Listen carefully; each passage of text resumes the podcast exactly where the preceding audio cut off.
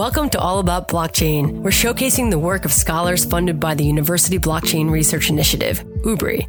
Ripple founded UBRI in 2018 with a 50 million philanthropic gift towards global university partners. Our goal is to accelerate understanding, innovation, and adoption in blockchain. And to find out more about this, you can go to ubri.ripple.com. This show gives a voice to those academics developing real world use cases that solve for today's challenges.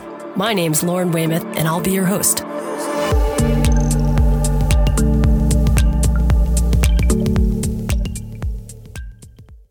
So today we're talking about leveraging blockchain to create value out of biodiversity. That's a fancy technical way of saying an effort to preserve the Amazon rainforest. And here with us is Marcos Antonio Simplicio Jr., a professor at the Polytechnic School of University of Sao Paulo. Marcos is an engineer by trade and a data security expert. And when COVID-19 does not have us all sheltering in place, you can find him researching in the Laboratory of Architecture and Computer Networks. I've had the pleasure of meeting Marcus both on campus in Brazil and here in the States, and he is the nicest man. So kind that he is joining us in the midst of being blessed with a 17 day old baby girl at home. Welcome, Marcos. Thank you for having me. So, Marcos, is building blockchain easier than navigating a newborn? I think they actually have a lot in common. Both are exciting subjects and sometimes quite hard to tame, especially her. But I, I, do have to say that using blockchains is uh, a bit easier, I think, because uh, with blockchain, at least I know what I'm doing. But uh, with my daughter, really, I'm pretty confident I have no idea of what I'm doing. It's just grasping at straws and see what happens next. Yeah, they don't come with manuals, huh? Yeah, unfortunately, for an engineer, that's really hard. I can imagine. Well, where should we start? How about maybe take us through the decade long national debate between economic development of the Amazon and conservation of the rainforest? Sure. Well, the, the Amazon forest is seen as a great asset of Brazil for a few reasons, actually.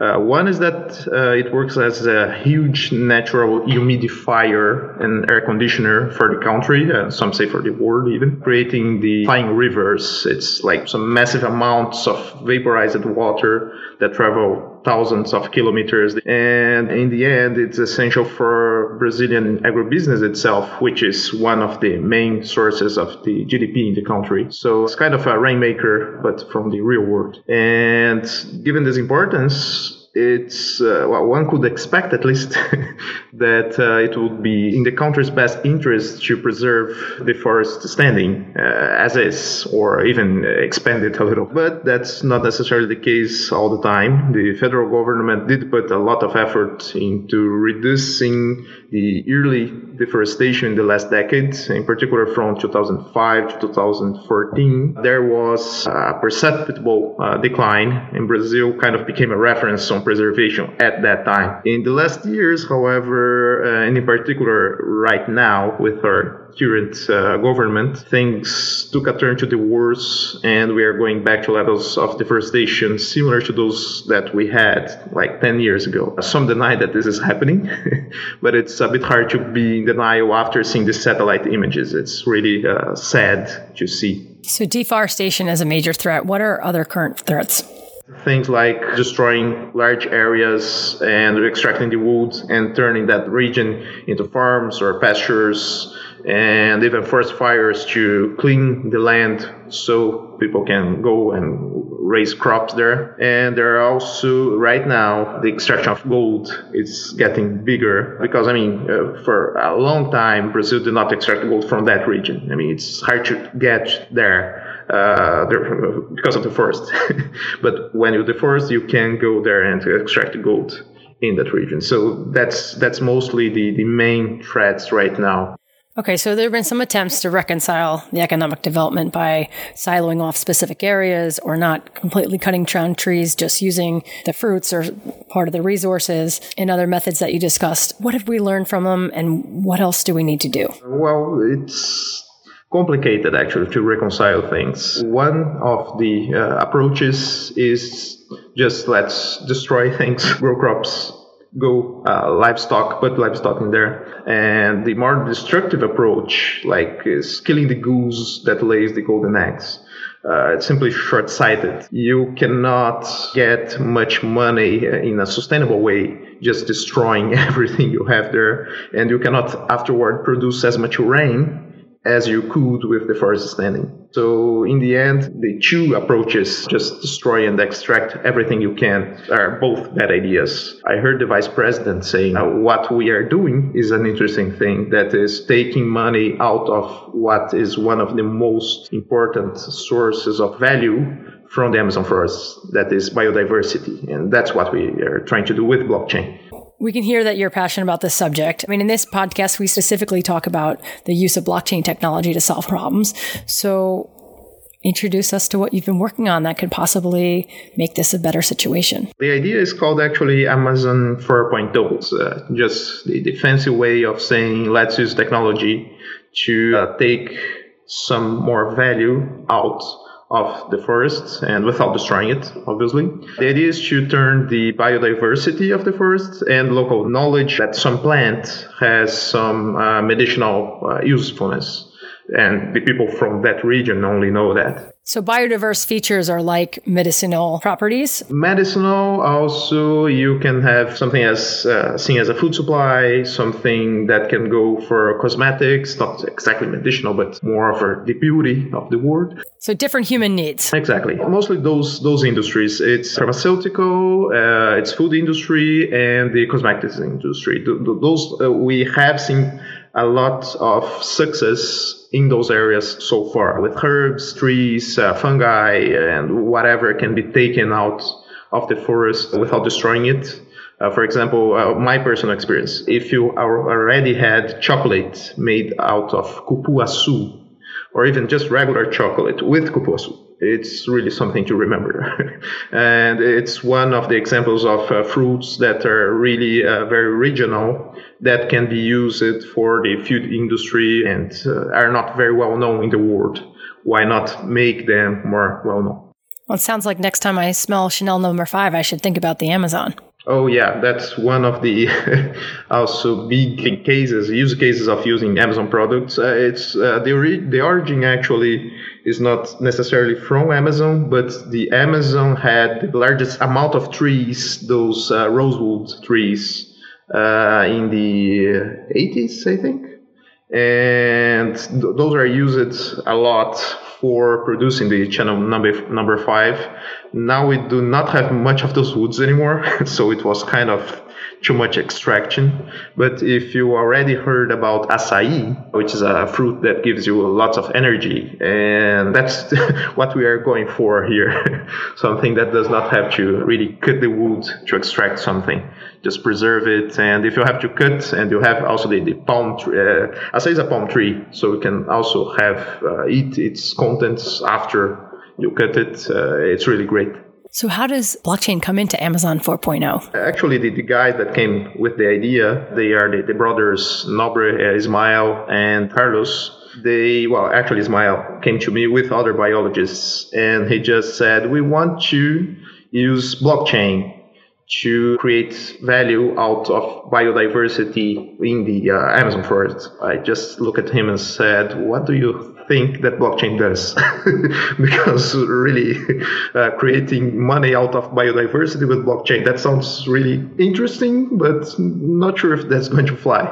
And then he explained to me the idea is basically to make a biobank where you can extract DNA from plants, from trees, whatever in the area, and register that into a blockchain with traceability. So we know who created that uh, intellectual property that is DNA and if some product is made out of that DNA afterward by, by some interested industry, we can just remunerate everyone in the chain that helped creating that asset.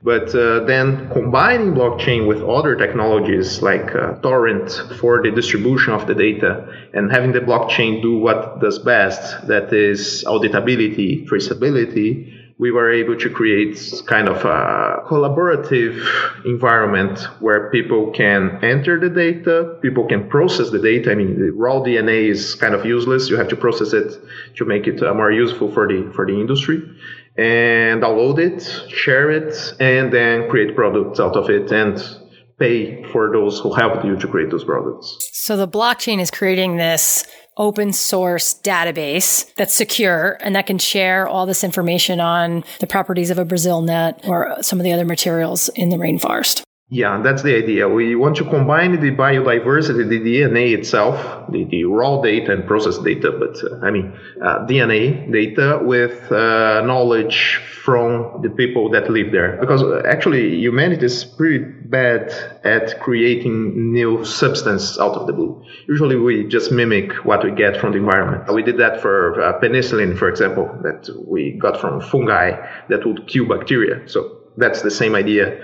If someone knows that, well, this fruit or this uh, plant is good for like fever, what we want to do is study that specific plant, extract from the DNA the information that says, well, this is the substance that we are using, put the fever down and then create products out of it, even sometimes extracting from the plant itself, or even if we go to the industry, uh, we can manufacture it on our own. So uh, the idea is to combine knowledge, DNA, and biotechnology to create new products that are worth millions, maybe. Who is gathering all the raw data now? Or is it happening now? Are people, are there scientists or is it the local people that are gathering this information in the Amazon area?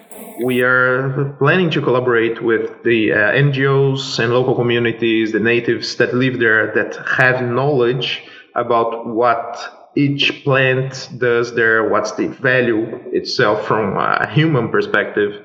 And then we can use this combination of uh, knowledge, DNA, and biotechnology to create new products. Does this create an efficiency for NGOs? Now that there's going to be this database, will this help NGOs collaborate with their own knowledge and manpower? We certainly hope so. The point is that there are many NGOs there, uh, not necessarily integrated. There are initiatives from different perspectives. And if we are able to like gather many NGOs from different places, because the Amazon forest itself is, is really huge into a common goal that would be interesting for them to collaborate also in other initiatives and that's why the amazon 4.0 is kind of an umbrella because it also covers other initiatives like making people that raise brazilian nuts more integrated so they know what each other are doing maybe even create a product a company out of it other than just uh, selling small amounts and being underpaid for those amounts they sell. So the, the idea is really to create a collaboration using this platform as one of the starting points for this kind of collaborations to happen. So this distributed database containing all the assets, as you call it, a biobank, who can economically benefit from this? Well, actually, uh, anyone that knows how to process DNA and make products out of it. Uh, the, the, biotechnology industry is growing in the world. I think I, I, saw some numbers like billions of dollars being invested in this kind of stuff. Uh, but mostly it's uh, food industry, the pharmaceuticals industry, and the cosmetics industry. Uh, there are even big ones in Brazil that are interested in this kind of stuff. I won't say names, but we do hope that industries from that, from those sectors, are going to be interested in this initiative. So, in addition to helping conserve the Amazon rainforest, it's potentially going to increase profits for pharmaceuticals, cosmetics, food production companies. Yes, uh, and that is actually the way to reconcile the destruction versus the preservation. The guys that promote destruction uh, say mostly people who work with preservation do not get any money out of it. They live, they, they, they survive, they do not live.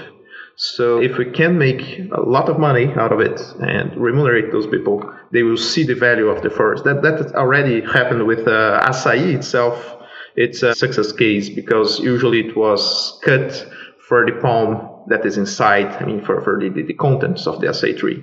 And now people are exploring the fruits, which is much better. But I love that it's making whole use of a plant. So you're not just using a part of it and then shedding the rest and creating waste, but you're really utilizing the whole product. So another example is the Ucuuba tree. Until recently, it was seen as a low-value wood. Uh, it was used mostly for broomsticks. You see, it's not really very valuable. But recently, some researchers found out that its seeds could be turned into a highly valuable butter for cosmetics. So now the standing Ucuuba tree generates uh, three times more uh, in a year uh, what could be generated with a single tree cut. So you see, you would have a one-time fee paid for you, and now you can have three times that, and every year. That's sustainability. That's what we want to promote. I love that. I love that the standing tree creates more value than taking it down. And that keeps it harmonious in the cycle. It's great.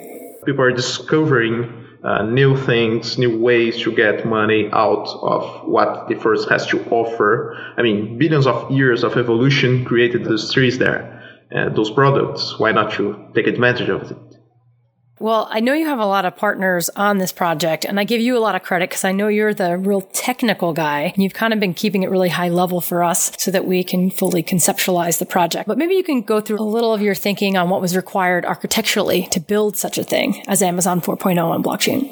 The architecture itself, uh, it has two blockchains in it. The whole idea is that we have this first the first point, the, it's the entry point, how to get data into the system. So there are those kind of cheap PCR devices that can be used to extract DNA data out of anything you put into them. You just need the, the chemicals and some training. Choose the, those pieces of uh, equipment. Give the people, the local people, this uh, capability of using them, and that's the entry point to the system. I mean, uh, people just need the internet and those PCR devices. Then comes the uh, two technologies that go together to build the architecture. Blockchain for registering the, the data itself, but the data will not be the DNA data directly. It should be kind of a torrent or a magnetic link, a link to the data that could be downloaded. So it can be uh, stored in different places uh, collaboratively, even at the NGO, at uh, the universities, and to access that, people should uh, pay some kind of uh, fee. So we are calling it a biocoin, kind of a currency to buy the biodiversity products that are generated and are into this architecture. And people can also process it. So you can make money out of the processing of the DNA data. So you can download it, uh, even maybe paying a fee for that. But after you process the DNA, you can register this DNA uh, process DNA. Uh, the biologists call it uh, it's annotated DNA, uh, and then we have a chain that says and everything there uh, registered on a blockchain, every entrance point, not the data itself, but uh, every action that's made over the data and pointers, so people can download this data securely with access control and all. And when someone wants to buy it, it also should purchase some bio biocoins, and that would give access to the download of this data. So this is basically the, the architecture. Uh, it's completely distributed. Data is all over different computers. A blockchain is maintained by a, uh, a federation and universities, NGOs, government, uh, whoever wants to participate. Uh, but I mean, uh, federated, so it has access control on it. And there is a second blockchain separated so that those biocoins can be exchanged between people. So it could even talk with uh, regular blockchains or fiat currency, and people can exchange products using this biocoin as a product there. So we hope the biocoin will like be some actual coin for people to exchange products in the Amazon region, for example. So you're combining blockchains and using smart contracts for incentivizing people to access? Yes. The idea is that uh, the people that enter the data, they can say, well, I uh, want some share of the products that are going to be made out of it.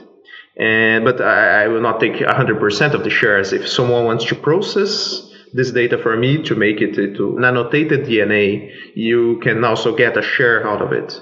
So the idea is to regulate who gets how much for each DNA product that is inserted into the database. And when someone from the bioindustry wants to use some data, they are fully aware of what are the conditions, what are the, the value of those products, right? What are the usage uh, according to the locals. And then uh, we have kind of uh, intellectual property built in using those smart contracts to say how the intellectual property is handled in the, the blockchain itself and into the real world when products come out of it. Well, it sounds like a fair system. So, will the NGOs or the, traditional community that lives in the Amazon that will be collecting the data, will they, in other words, be paid for their work? Yes, the idea is to remunerate everyone. Uh, those who gather the data, the raw data, those who process the data. So it's like mining, right? but uh, it's useful mining. You are using your processing power to create uh, DNA, annotated DNA to create uh, more information out of data rather than just uh, looking for hashes if you think uh, proof of work. Uh, for those also who distribute the data, so you're going to store and you're going to use your uh, bandwidth to distribute this uh, data to others Why not getting paid for that. And so anyone that contributes with the system should get some biocoins at some point and how many biocoins that's going to be handled by the smart contracts. There should be a like umbrella smart contract that says the, the limits for everyone.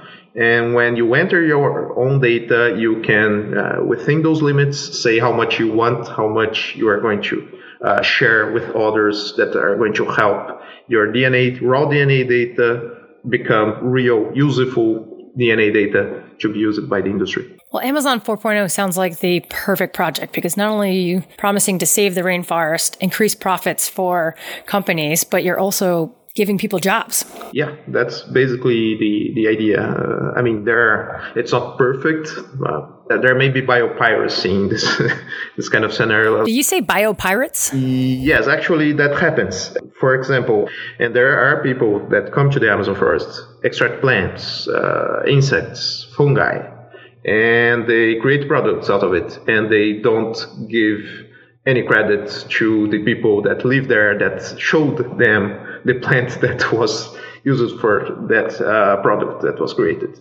So there is a lot of piracy actually, and one of the goals of this project is also to like help people from those regions, the natives, to see the value out of what they have and not just give the information for free and not getting anything out of it. When it's open source, it creates awareness and it um, allows people to see what they have. So, who else is involved in this project? The main partners right now are universities uh, from the region, from the, the, the, Amazon Forest region. And what we are trying to do, actually, the, the Ismael and Carlos, the, the Nobre brothers, are trying to do is to uh, get money out of the uh, Amazon Fund.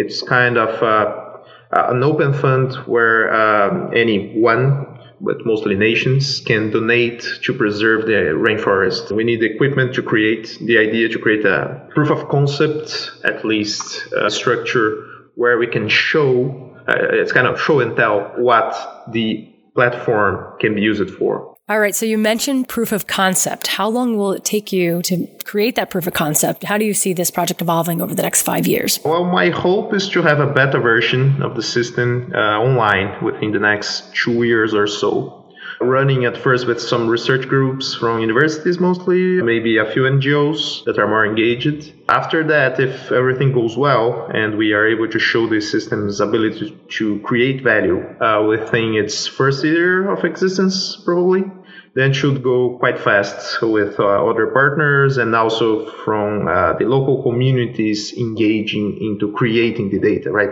Without them we, the the project cannot fly. I mean uh, people from that region should be aware of the interests and be interested in participating into the, the, the project so, where do you want to send people to find out more information about Amazon 4.0? I can give you a place. It would be Google.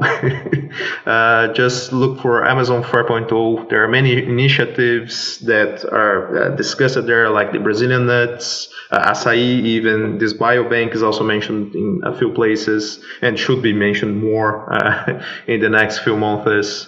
So, Amazon 4.0 is a, a good starting point to find out more. Got it. So you can Google Amazon 4.0. Yeah, it's the best way to do it. well, thank you so much, Marcus, for being on the show and for putting your mind and talent to this meaningful conservation work. Well, that was my pleasure. Thank you for having me. Thank you, listeners, for tuning in to All About Blockchain. If you have any questions about this episode or have any feedback for new episodes, please reach out to ubri at ripple.com. Looking forward to our next session.